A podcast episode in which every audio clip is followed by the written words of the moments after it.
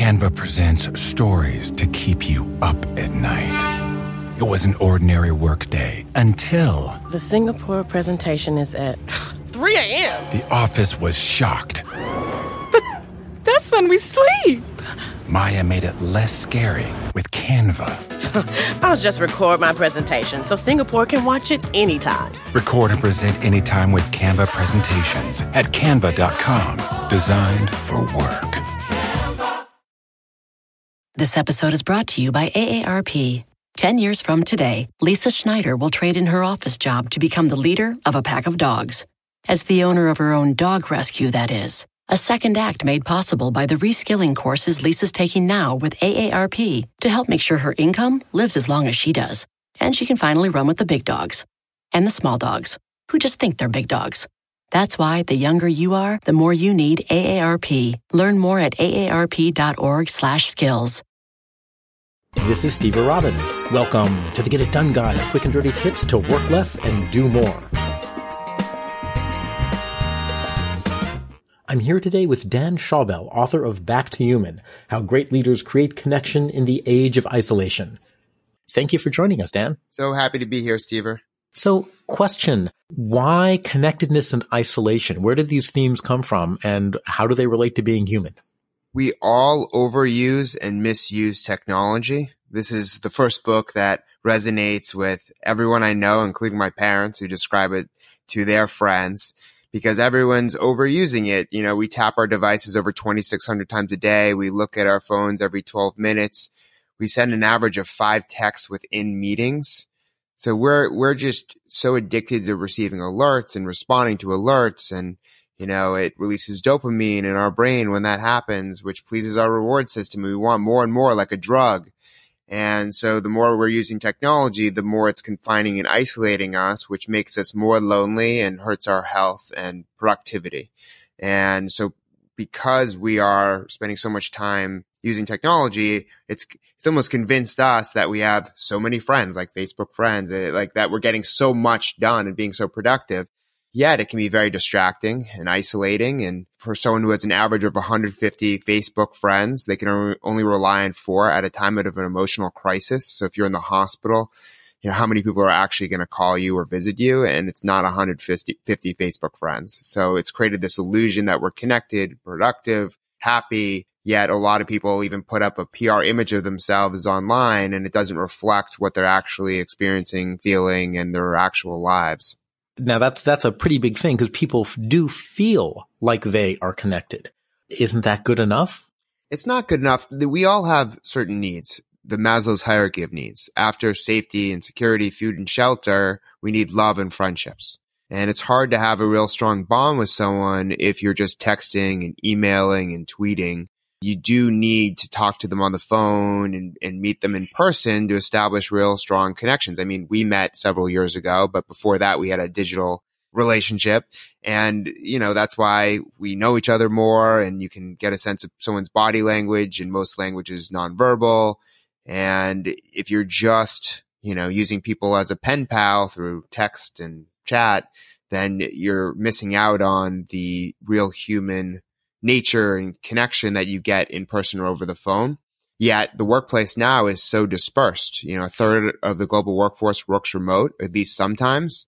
Yet two thirds are disengaged and lonely and isolated because while you might get the freedom and flexibility to work when, where, and how you want, that also comes with isolation and not getting the human contact you need to survive. So there's certain things that are consistent in everyone's life, especially in America. You're born, you die, you pay taxes, the 24 hours in a day, and you need relationships. There was a great article in the New York Times that summarized this with the headline, happiness is other people. It's having other people in your life. When you look back when you're 80, 90, 100, you're not thinking about making more money or, you know, all the business opportunities you should have created. It's more about the people who are still with you, who remember you, who visit you, who call you.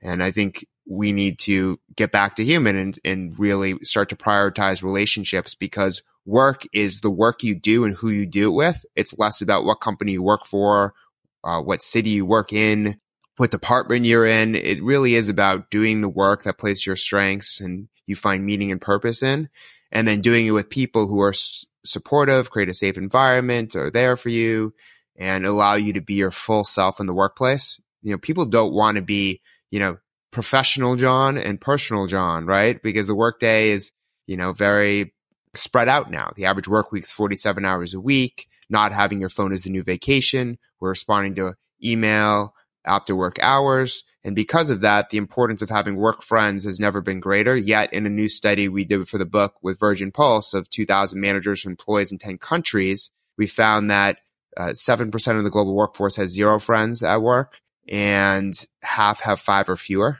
So if we're spending so much time at work, yet we don't have relationships and friendships at work, that's broken. That's a problem and it affects our entire lives, not just work. I know that one of the things that we love to do in the modern world is reduce everything down to productivity, right? So a lot of the reason that we have people working from different places and a lot of the reason that we have them, you know, on, on maybe weird hours, if they, you know, there's somebody who has a job that might be rescheduled from week to week and they may have variable hours and so on and so forth, is so that the businesses can be productive and efficient. And it sounds like you're saying there's a second side to that, which is not just that the business has to be productive and efficient, but you want the people to be happy and to have friends at work and to have connection. Um, at the risk of taking a point of view that I very rarely take, but why should I as a business person care about that? Isn't it enough that I have a productive workforce that's busting their butt to put dollars on our bottom line? Yeah, I studied burnout with Kronos. We did a whole study on this about a year ago, and we found that if people are working longer hours than ever before and not getting additional compensation, so they're getting burned out. And because of that, that lends up to half of all turnover is due to burnout. So while we think we're being more productive, if we're burning out because we're working all these hours and are so drained and not unable to recover, and you know over seventy percent of the global workforce doesn't have time for personal related activities. We found and so because of that, you're getting burned out and it becomes counterproductive. So again, the technology makes us feel like we're so productive. We're getting a lot done. We think we're multitasking when that doesn't even exist. Your brain is just switching from one task to the, to the next somewhat quickly. Um, so it, it's becoming harder to focus because there's so many distractions, digital distractions like alerts, like, you know, the beeping noise, the, um, the email, the text message that comes in, we have to look at and prioritize over the work we're doing right in front of us. And so there's so many distractions. Plus, work is extended because of technology. You're always kind of working now. And because of that, there's no time to rest and relax yet. We need those breaks in order to recover to be even more productive when we get back. You know, after, after working fo- and focusing on that work for about 45 minutes, you're supposed to take about a 15 minute break and then go back to work and then take a break.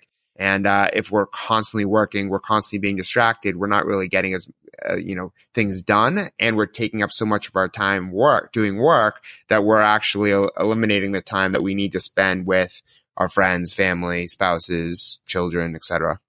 So you just mentioned two things. You mentioned that that once an hour we should take a break, and you also mentioned that we really need to have time that's specifically with family and friends. It sounds like outside of work.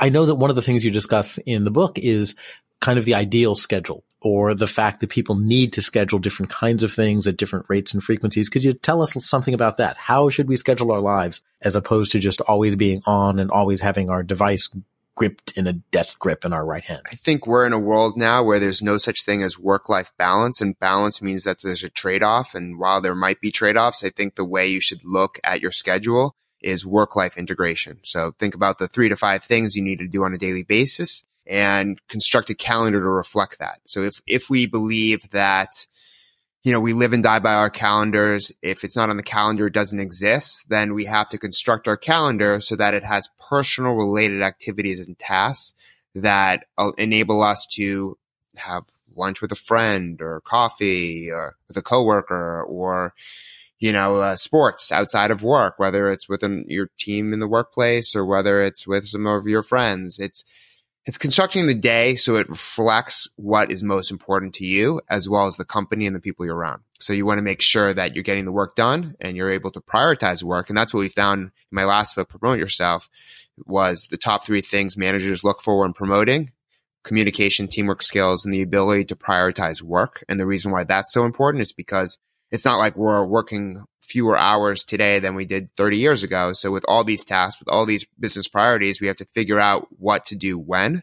and then and then make sure those are prioritized on a daily basis, but also in, insert inject some personal related activities so that every day is maximized and that we're able to maintain relationships, maintain our health, and get the job done and not at the cost of getting the job done. And so I think that we have to be smarter about how we schedule things and how to use technology to eliminate the tasks we don't even want to do.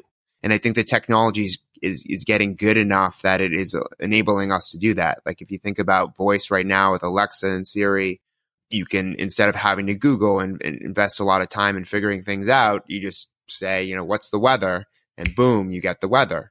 Right. And I think it's the same thing with chatbots. Instead of going back and forth trying to schedule a meeting, you now have chatbots that are looking at both calendars of both individuals and they know when both people are free. So they're scheduling time. So you don't have to do that. But when you're actually in a meeting room, when you're actually with the person, be present, not just physically, but mentally and emotionally and spiritually. Like, and that's what I'm seeing in New York City and, and anywhere I've lived in Boston. As you know, you, I think you still live in Cambridge is you can be around so many people, but no one at the same time because everyone's looking at their devices. And while that it could, you know, serve as time away from other people or something to do when you're waiting to get off the subway or you're walking down the street, at the same time, it cuts you off from the world around you. And I think we need to get back to human in the office and at home and realize that there, there's more to life than a text message, an email, you know, an iPhone game. well, of course, the funny part is that we're busy texting Sam when we're physically present with Chris. The later we get together with Chris, or sorry, with uh, later we get together with Sam, and while we're, we're while we're physically present with Sam, we text Chris. It's even the people we're with, we're not with, even though they're the same people we were texting to be with when we were busy not being with the other person. It gets even crazier. Like think about this. Like people care more about likes and comments from people that they might not like or are friends with and more than the people they're actually with at that very moment. So like you could be on the beach and you're taking a picture of the beach instead of communicating with the people you're around and went to the beach with just to look to see if there's likes and comments from people who you don't even know. Now, some of this I know is deliberate social and psychological engineering on the part of the companies that create the sharing apps, that they actually are trying to do things that cause us to become addicted. What can we do yeah, about Tristan that? Harris, he's a former Googler. He, I talked to him, you know, when I was researching for the book, he was on 60 Minutes and he admitted and came out in, in the public saying that, yes, these devices are programmed with addiction in mind, right? It's like they work like a slot machine. So, you know, because it is their business model, the more you're using these devices and these apps, the more money Apple and Google and all of these companies are making. So it's engineered, like you were saying.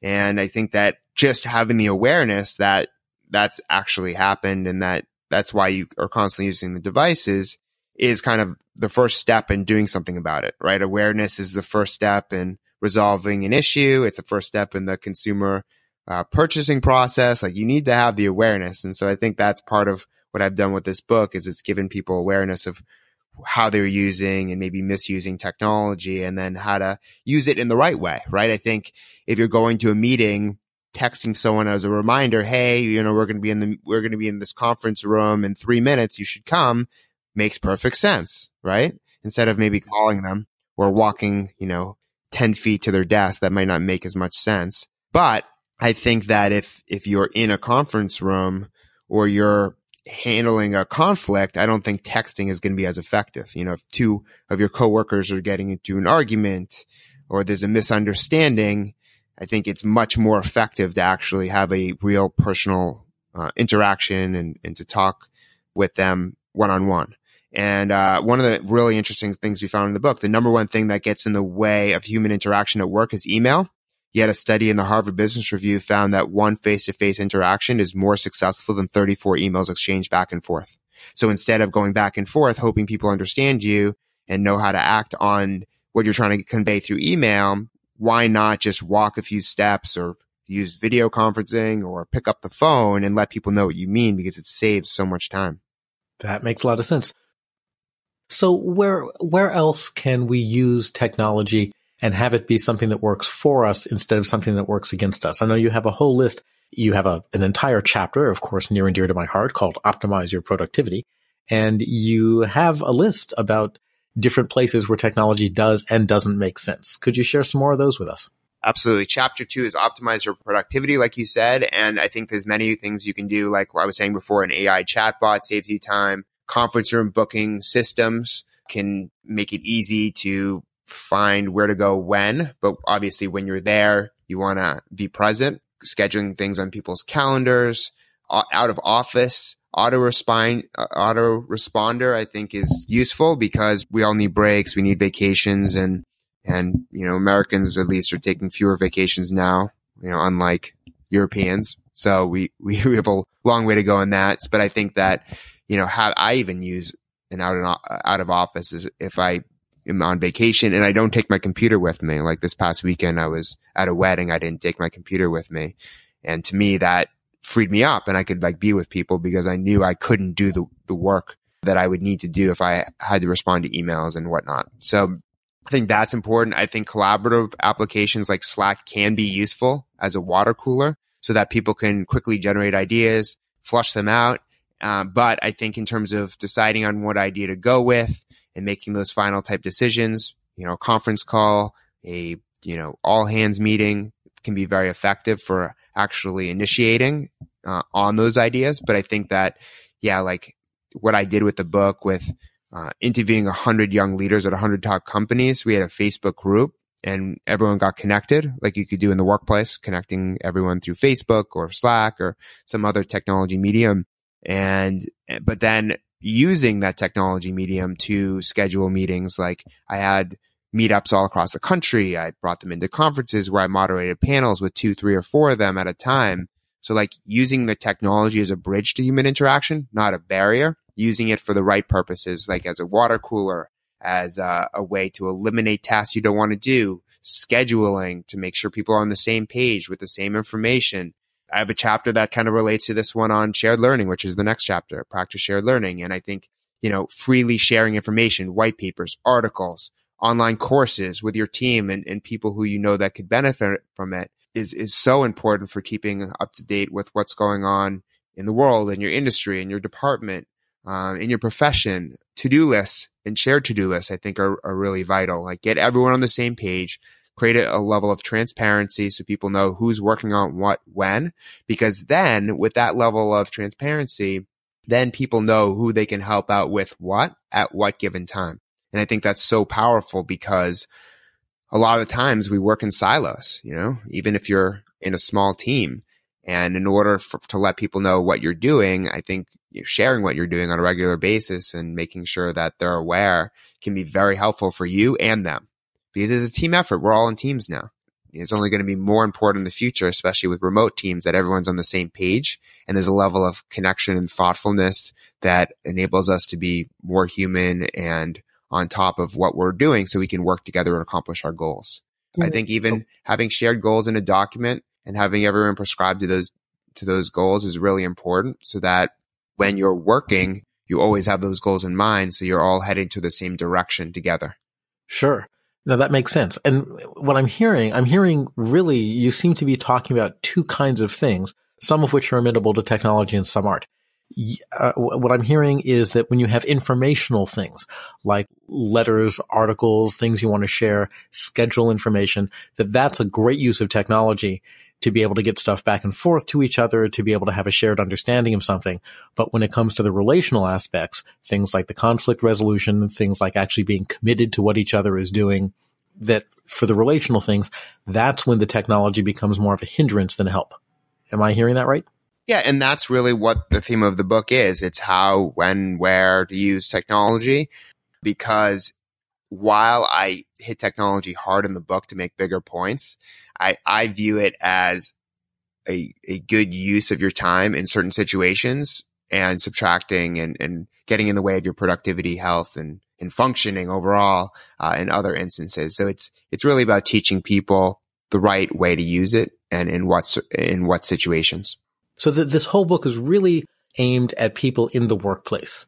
So I know that we've been talking a lot about just sort of the human element in general, but you very much contextualize it into relationships at work at into hiring, into how to lead people, how to build a larger organization. Would you like to say a little bit of that to help the people who are listening really connect the idea that this makes a difference in an organizational context and not just us as individual the, people? The core focus is for leaders in the workplace. The second area of focus and who would benefit from it is any employee in the workplace who is working in a team and have and wanting to establish a better relationship with their leader slash boss.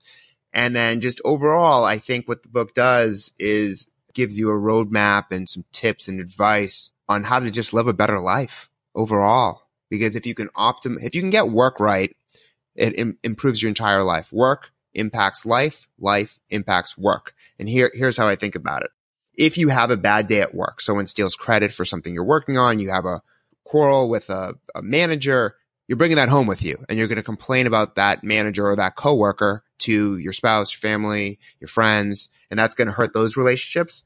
Now, if you get into a fight with your husband or wife or your kid just got in trouble and is in the principal's office, that's coming into work. People want to bring their full self into the workplace and it's going to happen.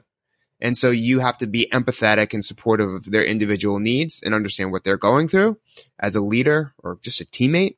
And then at the same time, I think if you improve workplace cultures like I'm trying to do, that's going to have an impact on someone's entire life, not just work. And to me, that is really powerful because we spend a third of our lives working at least. And I don't see that declining. And so because of that, if we can at least get work right through this book and advice and research, that's going to really have a huge impact on people's emotional well-being. Wow. So it sounds like you are actually addressing as opposed to saying human beings exist solely so that businesses can do better, you're actually saying we should be improving the way that we run our businesses so that our lives are better, almost as if we invented business to make our lives better rather than the other way around. That's such a novel approach. Well, here's the thing. If we're happier and healthier in the workplace, if we, you know, there's four employee engagement factors in the book, belonging, trust, belonging, trust, purpose, and happiness. If we get all those down, uh, you know, as a leader trying to create a good workplace environment, people are going to be happier, healthier, more productive, and it's going to help the company and it's going to make them make the employee want to stay at the company longer, which saves costs. Right. So hopefully, if we do this right, everyone wins. That's the goal. But, you know, nothing's perfect. So I think that even if somebody can improve the way they, you know, their productivity in the workplace, I think that'd be helpful. Or, you know, if you have a leader who's trying to just improve the overall employee experience so that that uh, you know they're they're hiring the right people they have created a space that's flexible that caters to people's individual needs you know that people are supported through compensation and employee benefits and given a, a level of flexibility that people are desiring right now i think that's important there's there's a lot of factors that need to be considered but if we can at least focus on one at a time i think those small differences add up to big accomplishments and employees will be much happier, which is just going to, people are going to be excited to go to work. And I think that's the most important thing because if you're excited to go to work, you'll stay at the company longer. You'll just work harder. You know, people aren't going to be thinking about taking their work home with them or working on weekends because they'll just want to do it. And if people practice work life integration, they'll be able to ensure that they're catering to the company and improving profitability, but not at the cost of their life. That makes a lot of sense. So any final words if you want to tell people if you do nothing else about becoming back to human, do the following thing, like right now as you're listening to I'd this. say the simplest thing you can do is to be present in your next meeting. Small steps before big leaps. So one of the things that leaders did who I interviewed for the book is that during a meeting, everyone puts their devices in the middle of the table. So the technology gets you to the meeting through chatbots, through scheduling, through conference room booking software. But when you're in the meeting, be present and have shorter meetings. The problem is all these meetings take forever because no one's paying attention. No one's actually present. Everyone's texting and looking at their phones and to email. And so, yes, I think the best thing you can do is to take it one meeting at a time and then notice the difference and when, if you're a leader and you show that behavior and set that precedent, then people will follow. People will understand that it's important to be present. Meetings will be shorter. And that, that to me is a, a reward in itself.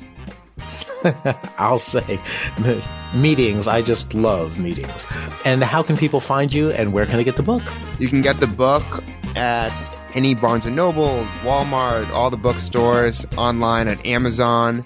And you can learn more about me on danschawbel.com, D A N S C H A W B E L.com, and listen to the new podcast, Five Questions with Dan Schawbel. Excellent. Thank you very much for joining us. It's been great. Thanks a lot, Dan.